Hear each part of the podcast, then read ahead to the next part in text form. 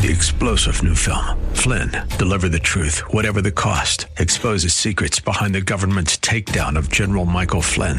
Flynn knew what the intel world had been up to. He ordered the first audit of the use of contractors. This set off alarm bells. He told the truth. He was the most dangerous person for Donald Trump to hire. They had to get rid of Flynn. Flynn, deliver the truth, whatever the cost. Available now. Watch it today. Go to salemnow.com. Salemnow.com.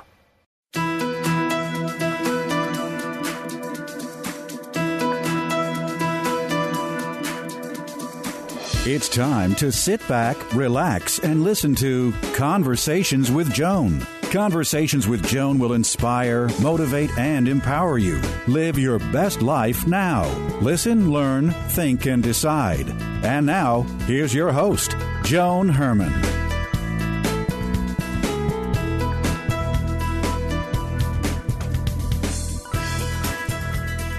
Welcome to Change Your Attitude, Change Your Life Conversations with Joan. I'm Joan Herman. Thanks for tuning in. Conversations with Joan focuses on topics that are important to your life, from health and wellness to professional development to personal well being. Change makers join me to share their insights, tips, and strategies so you can thrive and live your best life now. Thank you for taking time for yourself, and thank you for letting us be a part of your life. Now, let's start talking.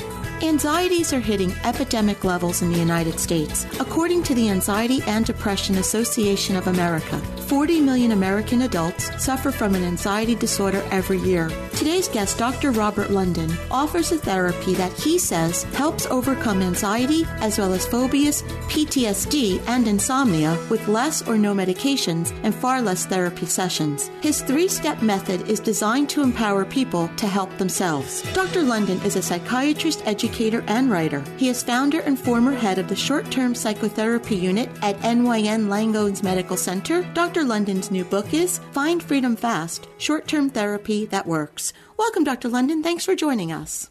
Well, thank you for having me. Thank you very much. So, Doctor, anxieties are hitting epidemic levels.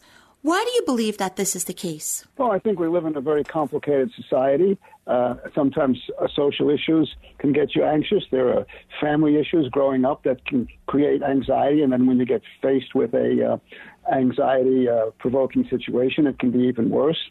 I think there's some hereditary connection to anxiety. And when you put it all together, we're faced with a lot of complicated issues. And there's a lot of instability, whether it's social instability, uh, family instability, work instability. And um, it percolates up and it causes all kinds of difficulties for people in, in, terms of their functioning. And for some people who are motivated for change, change is a very elusive concept. Um, to try and move from one attitude or one concept of change to another uh, they can benefit from short-term treatment strategies that, uh, although not for everybody, for, an, for far more people, could focus on what specifically is causing their anxiety, and they can try and move to get a new perspective on the old set of problems. And if they're motivated and thoughtful enough uh, to get a new perspective on the old set of problems, sometimes the anxiety can be uh, controlled or even removed. Doctor, let's talk a little bit about your three step approach that empowers people. The first thing that you say we must do is to focus on the problem. What does that mean? Well, I think you, you have a specific anxiety problem or a phobic problem, and you um, try and I use the learning, philosophize, and action technique. It's my spin on CBT, cognitive behavior therapy. And you try and learn how you arrived at this anxiety or phobic situation. And then if you try and learn about it, you try and philosophize a little bit on how it's affected all your life and kind of moved in so many different areas.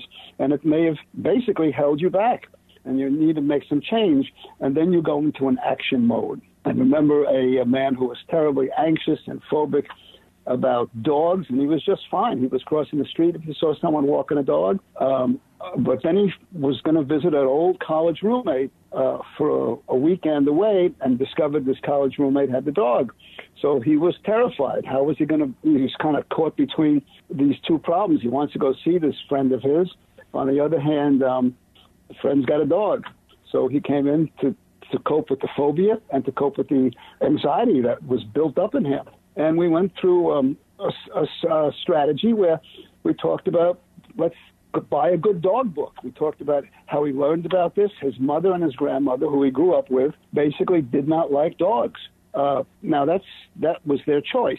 However, it turned out with him that he took it a step further, maybe more than one step further, and became phobic of dogs.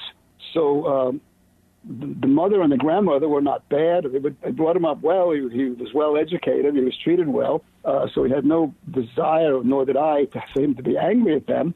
But the point is, this is how so he, he philosophized it, and here it was affecting his life, where he couldn't go visit his friend.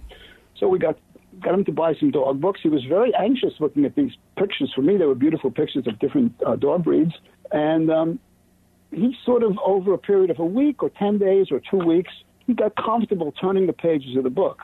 Then we worked on a situation where he knew someone, knew a few people actually, who had dogs, and he picked one who he really trusted, a neighbor and a friend, and we had him desensitize himself from the dog. And how you do this, and this is critical, because there's so much trust in the friend, you have the friend take the dog out on a leash, and he would approach the dog at his pace. Never would the dog approach him. And this is a very crucial thing. So there's no fear of anything unexpected. He is in total control of this desensitization process. And over a period of a number of weeks, he moved closer and closer to the dog with a trusted friend, and eventually he patted the dog. I would say he was probably 85 to 90 percent cured of this issue, and the end result was he ended visit, visiting up his friend he had motivation. This was a key kind of thing. He really wanted to get beyond this. He knew how it worked. He learned how it worked. He philosophized about it, and he went into the world of action using learning, philosophize, and action. And this is um, how it works. There's another. Uh, uh, there are many situations. Uh, what comes to mind, I think of uh, many times women who get pregnant uh, do not have an easy time in the workplace. Uh, I remember one particular person who was a hostess in a restaurant, and there were other people who would love her job. She was pregnant with her first baby, and she needed to take off. She was really worried she would not have a job because the job wasn't a tenure job. She didn't have much job security, even though she had been being the hostess in a very busy restaurant for a number of years. So with her, we I gave her, taught her some relaxa- relaxation exercises to relax her anxiety, to calm down, and just focus on the baby because the anxiety not only was disturbing her, uh, what's going on in her body is going to cross into the fetus, and then the fetus could end up having anxiety issues down the road. So basically, she did relax. Um, she did calm down and focus on how much joy she would have. She changed her attitude, she changed her perspective on how much joy she would have in the new child. Uh, incidentally, with uh, no help from me, she went out to dinner one night at a, at a restaurant with her husband, and um, the people knew her from where she had worked, and she was offered a better job when she came back to work, which she ended up taking. The outcome was really very good. Uh, I think of another woman who was a partner in a very strong, powerful law firm, and um, she was totally uh, anxiety ridden because of the negativity coming from the male partners even though these male partners uh, had families and had kids, that they'd have to pick up her work when she was out for either 12, 16, or 20 weeks after she gave birth.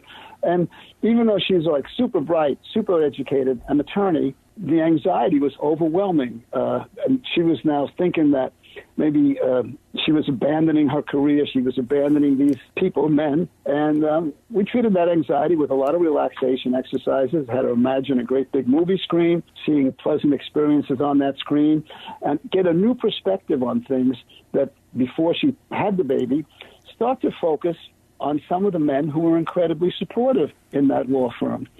And it's interesting. We have the super intelligent person, the super educated person, and she didn't quite think about that. That opened up a whole new perspective because she found men in the place who thought it was great that she was going to have her first child. And that experience, through short term treatment strategies, through short term therapy, uh, changed everything.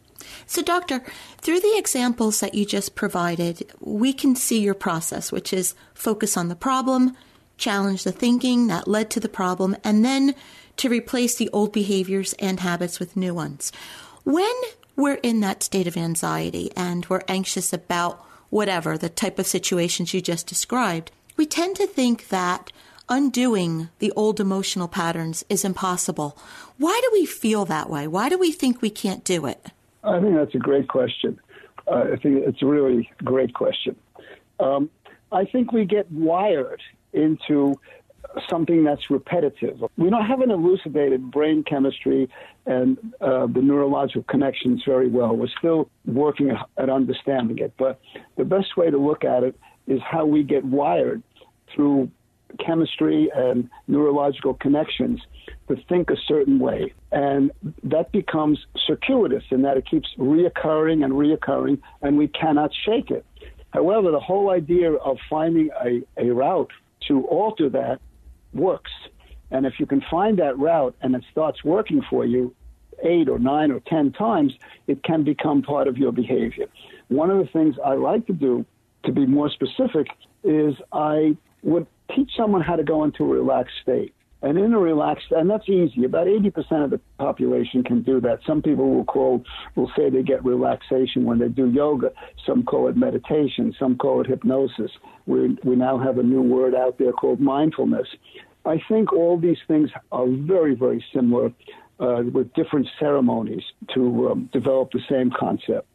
So I would teach someone how to do this. It takes three to four to five minutes. It doesn't take 20 visits uh, if you have that capacity to shift gears, and people, many people do. Um, we see athletes, we see uh, Hollywood stars go assume a role. Athletes can do enormous feats when they get into what we used to call in the 80s and 90s the zone. And then I have someone look at a great screen, and sometimes I have them put a thick line right down the center. And I'll say, look, you know, slowly put some of the things you're concerned about, or the specific thing you're concerned about, or two things you're concerned about on the left side of that screen and this takes this could take an hour, an hour and a half, then I suggest looking at the blank side of the right screen and imagine a very, very pleasant experience. Anything you want. It's none of my business what you're thinking about. And what happens is, as a person learns how to do this, and we practice and we practice, and we get a, a sort of like homework to do this five or six times a day before the next visit. And this is this we go through this scenario. The person learns how to relax because m- most often uh, anxiety is incompatible with, with feeling calm. So what happens is the right side of the screen where you're projecting something very nice will actually overwhelm the left side of the screen with anxiety. Doesn't happen the first time. Doesn't happen uh, so quickly on the second time. By the fifth or sixth time you're practicing this, you're actually able to see pleasantness much more, easily. And um, the anxiety is incompatible. And this was shown many years ago in the late 40s by a great psychiatrist, Dr. Wolpe, who showed that um, anxiety is incompatible with, with the pleasantness. And that's one of the ways to get rid of it. And the new behavior becomes part and parcel of who you are. You sort of get a new set of wiring. Is it going to work for every single person? Probably not. But it, it certainly could work for a lot more people who are suffering from this kind of problem. Doctor, can hypnotherapy help with mental health issues? And if so, why? It can help with some issues. There are mental health issues that need medication management, and I'm fine with that.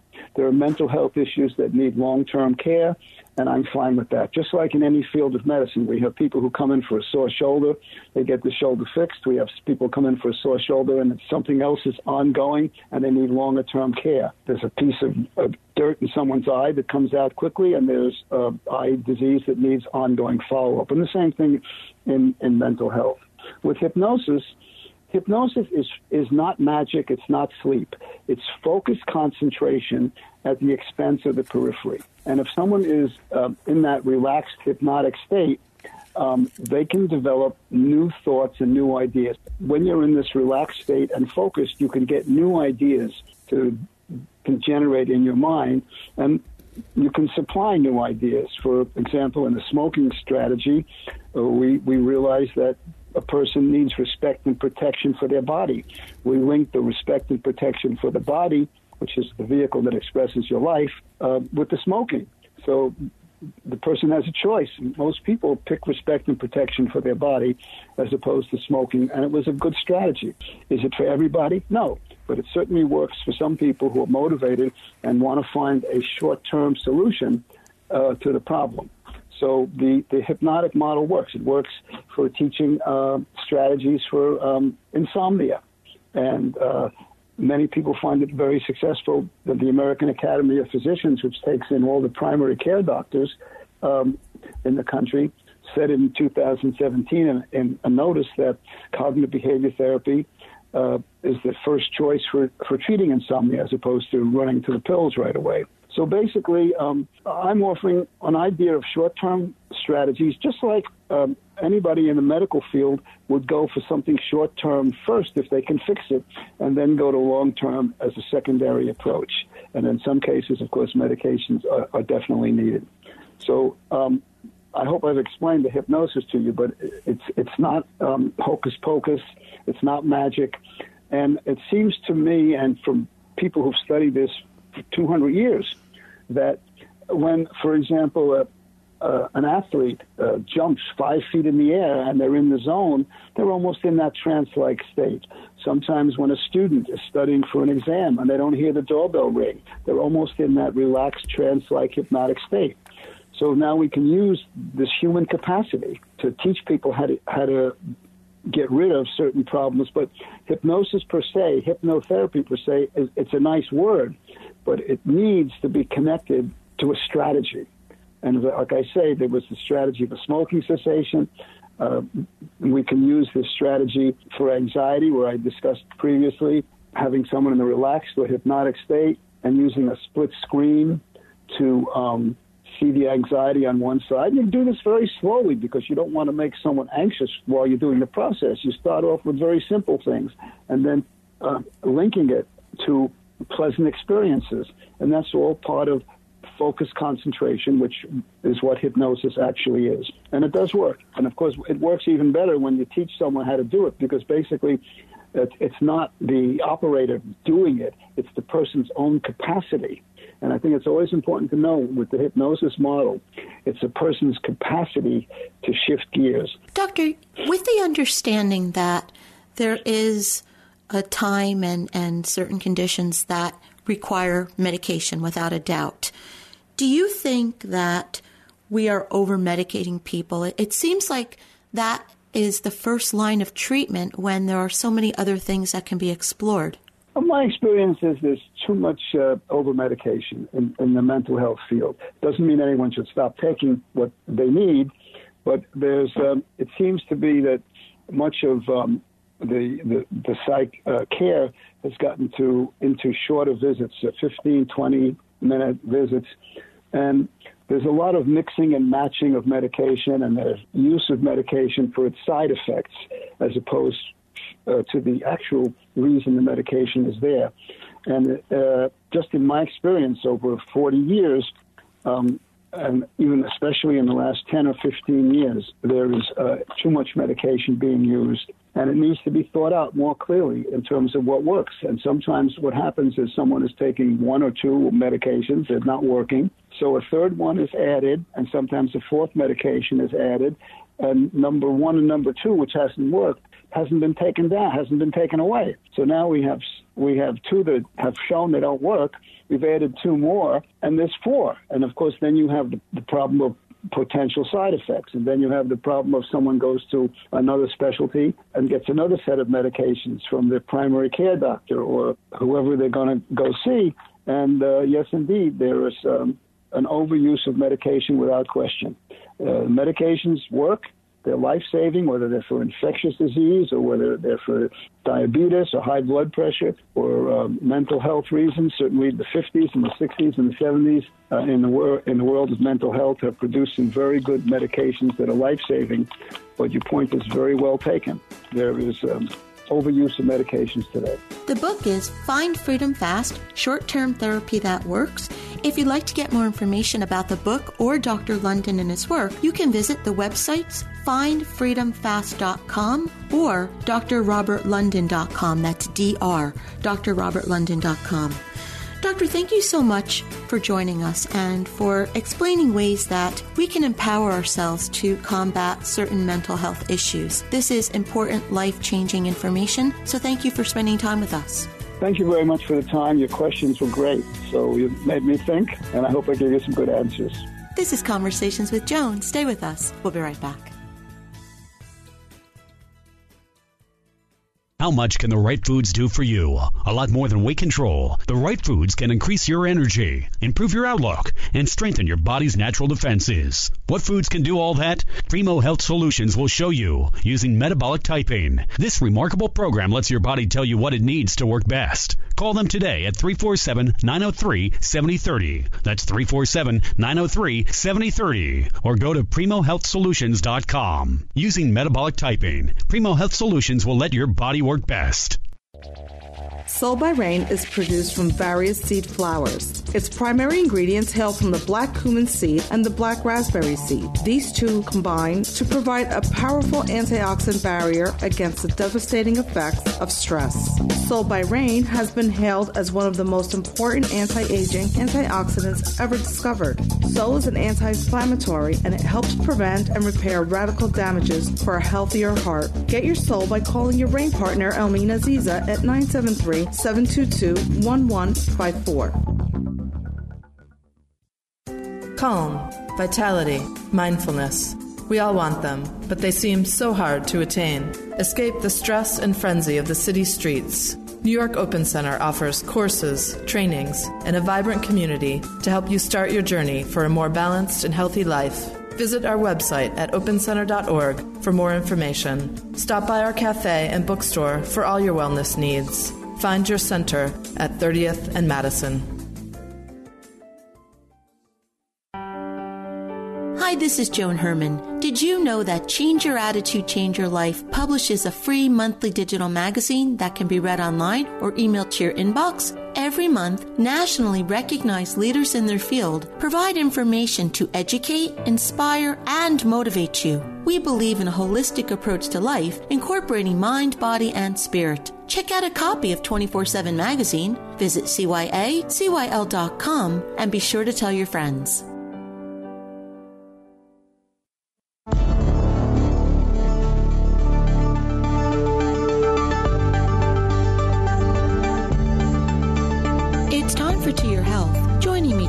Discuss breast cancer is Kelly Nagel, the Executive Director of Susan G. Komen North Jersey. Kelly brings more than a decade of nonprofit and development experience to the job, as well as a passion for finding the cures for breast cancer. Welcome, Kelly. Thank you for joining us. Thanks so much for having me. So, Kelly, breast cancer does not discriminate. How prevalent is breast cancer in the United States? Right now, one in eight women will be diagnosed with breast cancer in her lifetime, which is a scary number. Uh, but the good news is that there are more than 3.5 million breast cancer survivors living in the U.S. Um, so that's the great news, and we're continuing to make progress, and we want more people to be surviving this disease. Um, but in 2019, it's estimated that over 268,000 new cases of invasive breast cancer are expected to be diagnosed in women in the U.S. So that means every two minutes a woman in this country is diagnosed. And unfortunately, we will expect about 42,000 women uh, to lose their life to this disease this year. Um, breast cancer is the most commonly diagnosed cancer among women, um, and it is the leading cause of cancer deaths for Latina women. Um, so we're here today and every day to help those diagnosed with breast cancer, but also to raise awareness for what risks exist and, and how we can work to lower our risks. Kelly, is this number on the rise? The number is uh, predicted to be a little bit higher in 2019 than in 2018, but the good news is that fewer people are dying from breast cancer. Mm-hmm. The breast cancer death rates have actually declined 40% between 1989 and 2016 among women, and we attribute this progress to improvements in early detection, in research, increased screening, and new and improved treatments that have saved lives and improved women's quality of life when they are confronted with a breast cancer diagnosis. Kelly, there's a, a new television show that premiered this season called A Million Little Things, and in it, they spotlight breast cancer, but in particular, one of the main characters, who is a man, was battling breast cancer. How about the statistics for men? Is that number on the rise, and are more men being screened for it and, and taking an active role in their health? So the numbers have risen slightly since last year. Uh, over 2,600 men are expected to be diagnosed in the U.S. this year, and 500 will die from the disease. Um, so the incidence has gone up. It used to be that men's risk was one in a thousand. It's now one in 883. Um, so it is an important conversation and uh, something that we want to continue to raise awareness about for men to be aware of their breasts and any changes in their breasts. Um, typically, though, men are not as aware, um, and this could potentially increase their risks for death because it would be diagnosed at a later stage. Um, but men account for only 1% of the diagnoses, um, but still something to be vigilant about and to continue a conversation about. And it's great that it's in the forefront of conversation so more men can be aware. So, you just mentioned that we should be mindful of changes that are taking place in our breast. What are the warning signs of breast cancer? So, there are a few warning signs um, to look at. Um, one of the, the biggest indicators is changes in the look or feel of the breast or nipple, if there's nipple discharge. Um, some of the other indicators could be a lump, a hard knot, or a thickening inside the breast or in the underarm area. If you notice swelling, warmth, redness, or darkening of the breast, any changes in the size or shape of your breast, a dimpling or puckering of the skin, or itchy, scaly sores um, or rashes of the nipple. Um, these would uh, be the same in both men and women, although sometimes in men it's easier to notice a lump because there's less breast tissue. Regardless, if there is any indication of a change in the look or feel of the breast, we advise women and men to see their healthcare providers and talk to them about any following next steps. Kelly, how important is a self examination? So breast self exam is a step by step approach a woman can use to look at and feel her breast to check if anything is abnormal. Um, however, it's not something that we recommend as a screening tool for breast cancer. What we recommend is knowing what's normal for you looking to see if or feel if there are any changes, and then talking to your doctor if any changes happen um, and determining what next steps for them Kelly, is breast cancer preventable? What What are some things that we can be doing to lower the risk? Mm-hmm. Um, we do know that only 15% of breast cancer diagnoses uh, are with women who have a family history, so it is important for every woman to be vigilant. Uh, and what we recommend is to live a healthy lifestyle um, to know what's normal for you, to get screened, which again, talk to your provider about when and how frequently to do that, and to know your risks. And that includes your family history on both sides of your family. And you can take those steps to lower your risk as much as possible. Tell us about Susan G. Komen. What is the mission of the organization? Our mission is to save lives by meeting the most critical needs in our communities and investing in breakthrough research to prevent and cure breast cancer. Um, and locally in North Jersey, we work to raise money so we can fund local community grants that are providing screening and diagnostic services, breast health and breast cancer education, treatment support, patient navigation and survivorship programs for the underserved women in the counties that we cover. And also importantly, we work as well as the entire affiliate network of Susan G. Komen to raise funds for research so we can continue to provide our incredible Komen scholars with the dollars they need to look for new treatments and ultimately the cures for breast cancer, new screening techniques, and, and other vital research to ending breast cancer forever. Kelly, next Sunday, May 5th, is the North Jersey Race for the Cure. Tell us about this event. This is our marquee, most well known event that we do. Race for the Cure is in its 12th year in North Jersey. This is the third year we will be doing it at Liberty State Park in Jersey City, which is a spectacular location right under the skyline of lower Manhattan. Our race day is a very family friendly event for everyone because we have both a 5K walk and an official timed 5K run. We have a wellness village where our participants can get tons of information and giveaways from our local partners.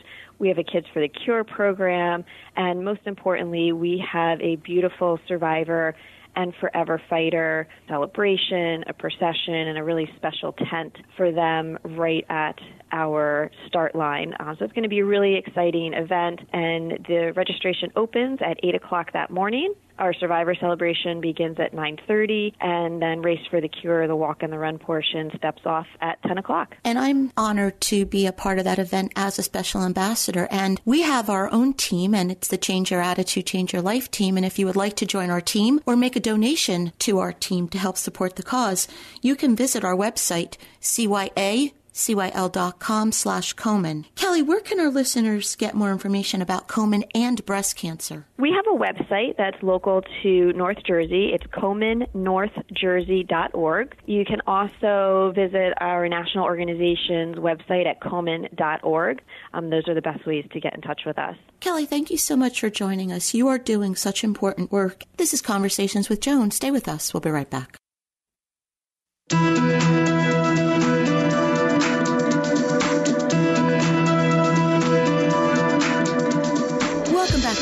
Conversations with Joan. I'm Joan Herman. Thanks for staying with us. Many people believe that if they don't have a management title, they can't influence outcomes or other people. They think it's not their responsibility to make anything better. Today's guest, Angie Morgan, believes that leaders can be found at any level of an organization and that anyone can affect change if he or she commits to it. Angie is a military veteran turned leadership expert who teaches that leadership is not about authority or titles, it's about influencing people and outcomes. She's the founder of LeadStar and served as a captain in the U.S. Marine Corps. Welcome, Angie. Thank you so much for joining us. Joan, thank you so much for having me. I love the concept of your program. Well, thank you for that. And, and I'm so happy that you're here because with your training, you served as a captain in the U.S. Marine Corps.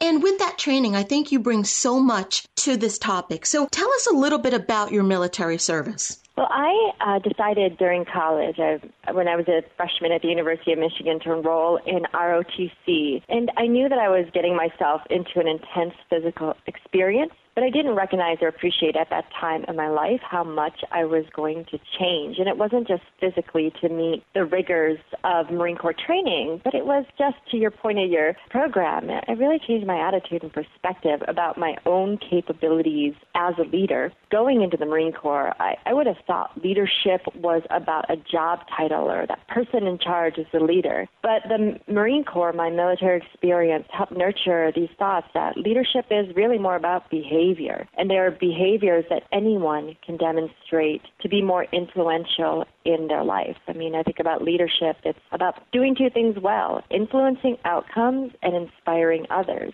And so it's kind of funny that this military experience enhanced every single role in my life in many important ways. You know, Angie, I think that there are many people who currently hold a leadership position that are really not leaders. They lack credibility in that position. So, how does someone go about becoming credible, actually growing into the role? It's great that you say that because I think you're pointing out, Joan, that there's a disconnect in our society between what true leadership is. Many people do think it's about positional authority, but if you've ever worked for a bad boss, you recognize no, mm-hmm. no, no manager and leader are two different things, and it's best summed up as you manage things, you lead people. And credibility is one of those most important skills that any leader needs to develop to gain influence over others because credibility forms that foundation of trust. And for those seeking to build their credibility, in our book Spark, we write about four keys to building credibility. But if I could call out one that I think is most important, it's by making sure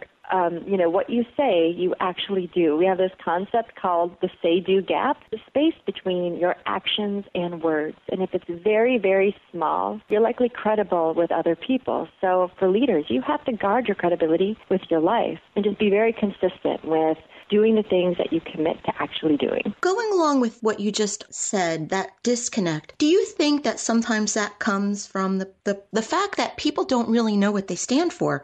And then you have that disconnect between a value and an action. So, how important is it to have a clear understanding of who you are and what you believe? I mean, I think that's probably why the Marines are, you know, it's so successful in your training because you're there with a belief that's congruent with the action that you're taking. Great point. We also write a lot about character. So your character is the manifestation of your values. So how well do you know your values and how much are they expressed in your life? There's a concept called the Galatea effect. And really it's more about self fulfilling prophecies. If you know what your values are and they're top of mind, you're more likely to live them. But if you don't know your values, um, you can find yourself acting inconsistent with how you actually want to show up in all your relationships. And other people, you know, we may have a hard time paying attention or noticing when, when those disconnects happen.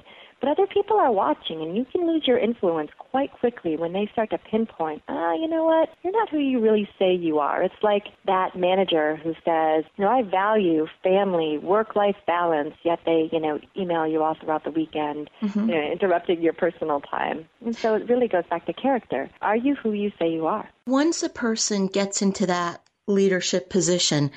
And I'm sure you see this all the time. That person now believes that nothing is ever his or her fault. They always have someone below them to hide behind it. And I, I, you know, when I see that, I lose so much respect for a person because I think a good leader needs to be accountable. And I agree incredibly so. Well, one of the great things about the Marine Corps is they always have sayings to help you govern your behavior. One of the most important things I learned as a young Marine officer, which I now carry with me in every role I fill, is that you're responsible for all your team does and all your team fails to do simple expression, but it's really important. I mean, no excuses, total accountability. So if, you know, your team member doesn't get you know, a project complete or misses a deadline. As a leader, you know, it's so easy to point the finger, to pass blame, but you have to stop yourself and really overcome some of those, you know, th- those responses that are just natural with human nature, you know, p- placing blame. You just kind of have to stop yourself and think, whoa, if you weren't successful, how did I contribute to that failure? And Angie, sometimes people are thrust into a leadership role or they may be wanting to obtain a leadership role, but they allow this self doubt and fear to get in the way. So, what are some strategies you offer to help someone build his or her confidence? Confidence, if you really think about it, um, it, it connects to nearly every single success or outcome that we experience. You know, our confidence level connects to the goals we pursue, is associated with the risks we tolerate or are willing to take. In Spark, we talk about four ways to build confidence. The one I think has had most impact over me is this concept of self talk. Sounds kind of silly, right? Talking to yourself, but if you pay attention in those moments when your confidence is needed, so if you pay attention to that inner dialogue running through your mind, is it thinking you can or is it thinking you can't? Because surprisingly, and research shows that whether you think you can or can't, as Henry Ford said, you're right. And so, what are your own beliefs about your abilities when you're faced with pressure, stress, and need your confidence? Are you doubting or are you promoting yourself? And again, that's going to connect to the outcome that you experience. Angie, how do companies benefit by investing in their leaders? Most of the businesses that we work with um, have been very successful.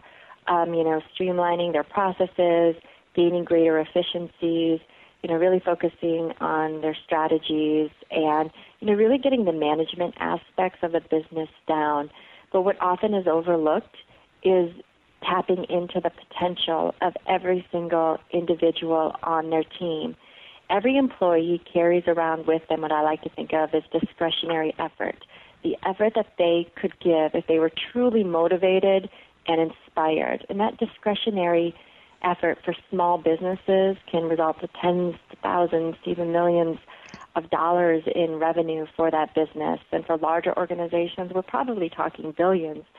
So we work with mostly you know, businesses at any stage of growth, you know, small, medium, or large, but we help them design programs that allow them to tap into the human capital potential within their organization. Angie, are there any other strategies that you want to offer our listeners? Absolutely. I think, you know, if, wherever you are on your leadership development journey, the most important thing you need to recognize is that leadership is a choice.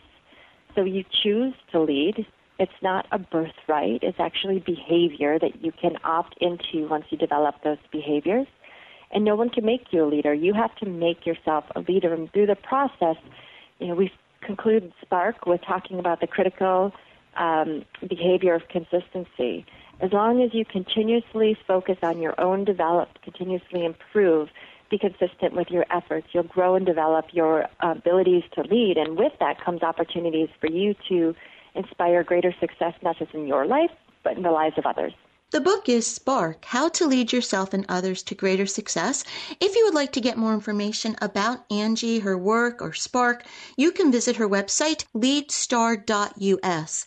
Angie, in our final moments, what's the takeaway? What do you want to leave our listeners with? Well, I think one of the most important things about our work is that wherever you are in life, you still have so much growth and development. So wherever you see yourself five years from now, I really hope that you can move yourself up a few more notches. We undersell our opportunities for growth and development, sometimes to our disadvantage. We all have the power to do amazing things. It starts to your um, your program's name. It starts with attitude, and it's followed with will and commitment. And so, my um, to your listeners with your program, just really you know, raise raise your expectations for yourself and surprise yourself with the amazing things that you can do. Angie, thank you so much for being here with us and for the reminder that anyone can be a leader in any role, whether at work or in life. So it was really a pleasure having you here and much success with your book. Hey, thank you so much. I appreciate it, Joan. We'll be right back. How can you tap into your intuition? Do you ever have an inner call to do something or sense a certain direction you should take?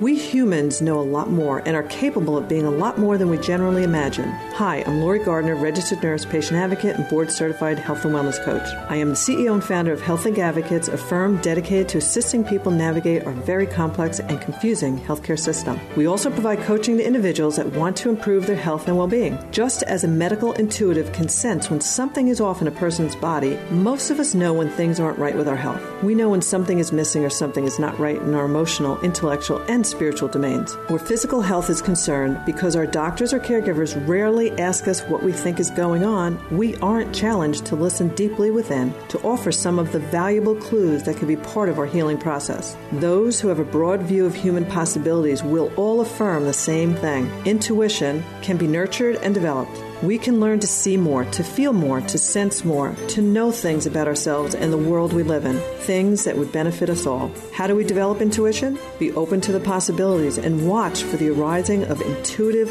knowings. Allow yourself to wait time to let this knowledge emerge. Pray for guidance and help in knowing. Where health and well being are concerned, you can tap into this special power and sense what is going on in your body. Listen, and you will hear. If you need a health and wellness coach to partner with you, please contact us at healthlinkadvocates.com.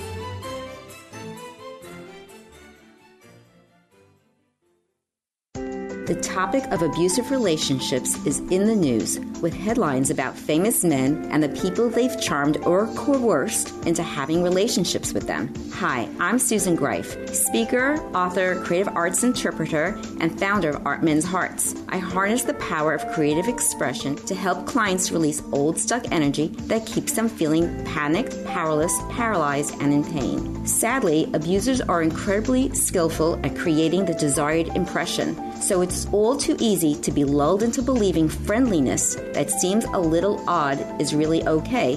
When an abuser is in charming, charismatic mode, the target of all that attention feels loved, adored, and lucky to be the center of their attention. Abuse comes in many forms. In adult relationships, once the abuser has succeeded in securing their target's trust, the charm often disappears and the abuser becomes manipulating in more frightening ways. They descend into dark, unpredictable moods, erupting in anger at the slightest mistake on the other's part. They may go from charming to angry to apologetic, contrite, and seemingly loving, only to return to moodiness. Their partners walk on eggshells, fearing another explosion. Then suddenly, they're loving and charming again, and the cycle continues. For more information, check out my website at artmendshearts.com.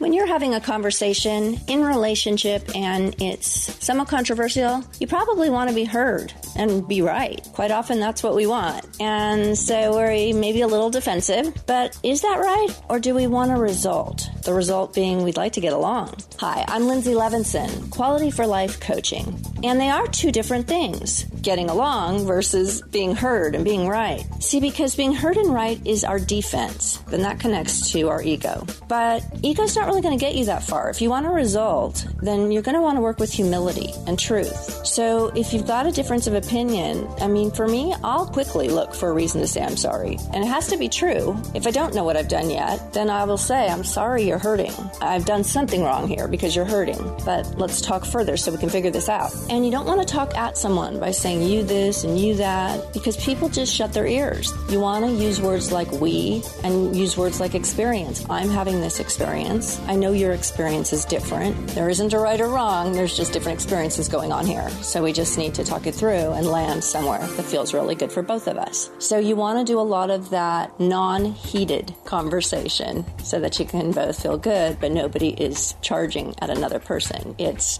not being heard and right, it's just working toward the positive result. Lindsay Levinson, qualityforlifecoaching.com. Look me up. I'd love to talk to you, help you in any way I might be able to. to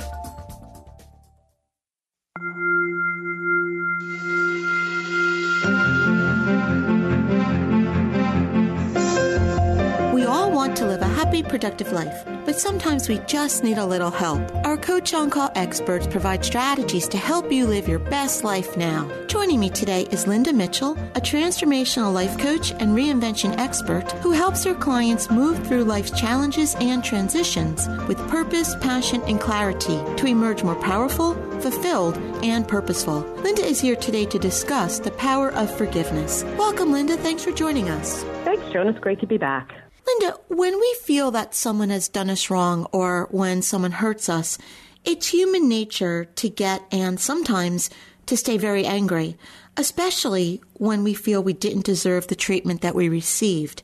So, how do we move past the anger and resentment to get to a place of forgiveness? Well, you know what, Joan, that's so true. If someone harmed us or caused us great pain, sometimes it's really tough to forgive. And sometimes it feels like the last thing you want to do because you're so angry or hurt. Especially if something traumatic happens, forgiveness is really difficult. But here's the thing that I believe makes all the difference. You can forgive someone without excusing their bad behavior. Forgive forever, excuse never. This simple phrase helps immensely. Holding on to grievances is a decision to stay in a state of suffering. Your pain holds you hostage. Holding a grudge means you're not allowing the pain to dissipate. It's almost impossible to hold on to injustices and feel peaceful. You can't hold on to anger and bitterness and feel true joy. You can't stay in the role of a victim and feel powerful. In many ways, these feelings are mutually exclusive. So it begs the question which is most important? Which do I really want, need, and ultimately choose? If the injustice is fresh and raw, yes, we definitely need time to process the emotions before we can let it go. But when we hold on to a grievance for a really long time, the truth is it has a hold on us. We've given away our power. The grievance, memory, or individual who wronged us has power over us if the mere thought of it creates anxiety and turmoil in our lives it can cause us to inject our hurt into other situations that may be unrelated, creating unnecessary messes and drama in our current lives, all because we're carrying an anvil of pain and suffering on our shoulders. No grievance, no matter how justified you are, is worth the pain, hate, and the anger you must carry with it. Forgive forever.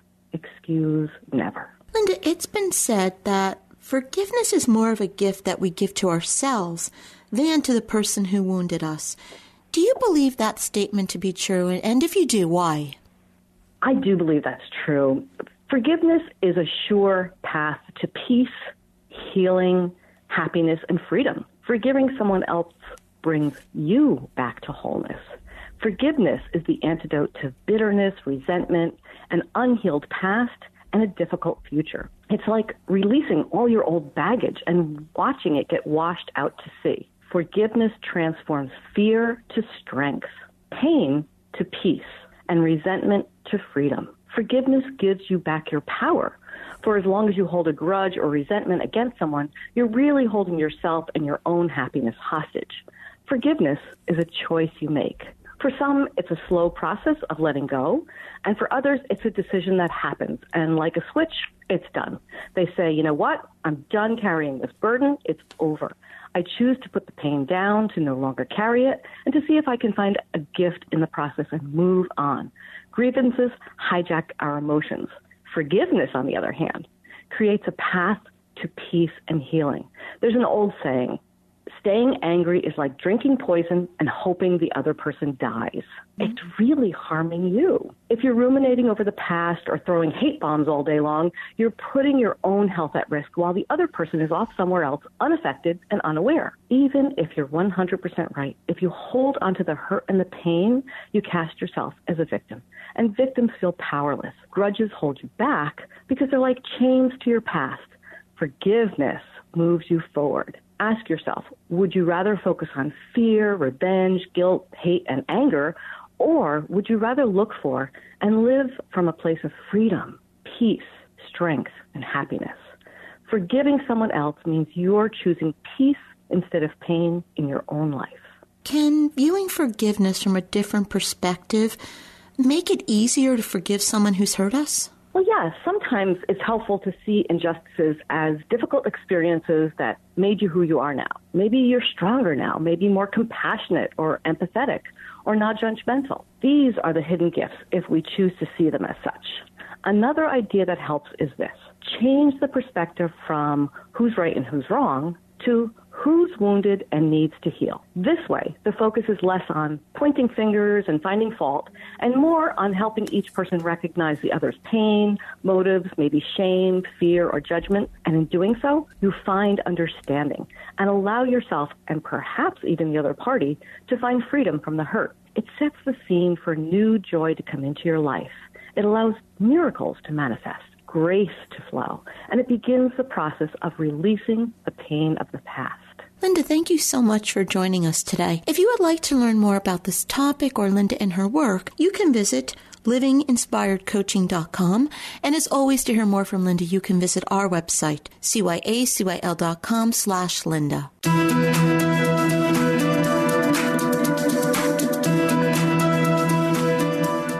That's it for today's show. Thank you for joining us. I hope you found the show informative. At Conversations with Joan, we believe that knowledge is power. Take what you've learned, apply it, and live your best life now. Remember that the information provided are the opinions of our guests and should never replace the advice of a professional who knows your personal situation. If you'd like more information, visit our website, cyacyl.com. That stands for Change Your Attitude, Change Your Life. While on the site, listen to past shows on demand, read our digital magazine, take part in the book club, check out our team, and be sure to follow the show on social media. Until next time, this is Joan Herman. Thanks for tuning in.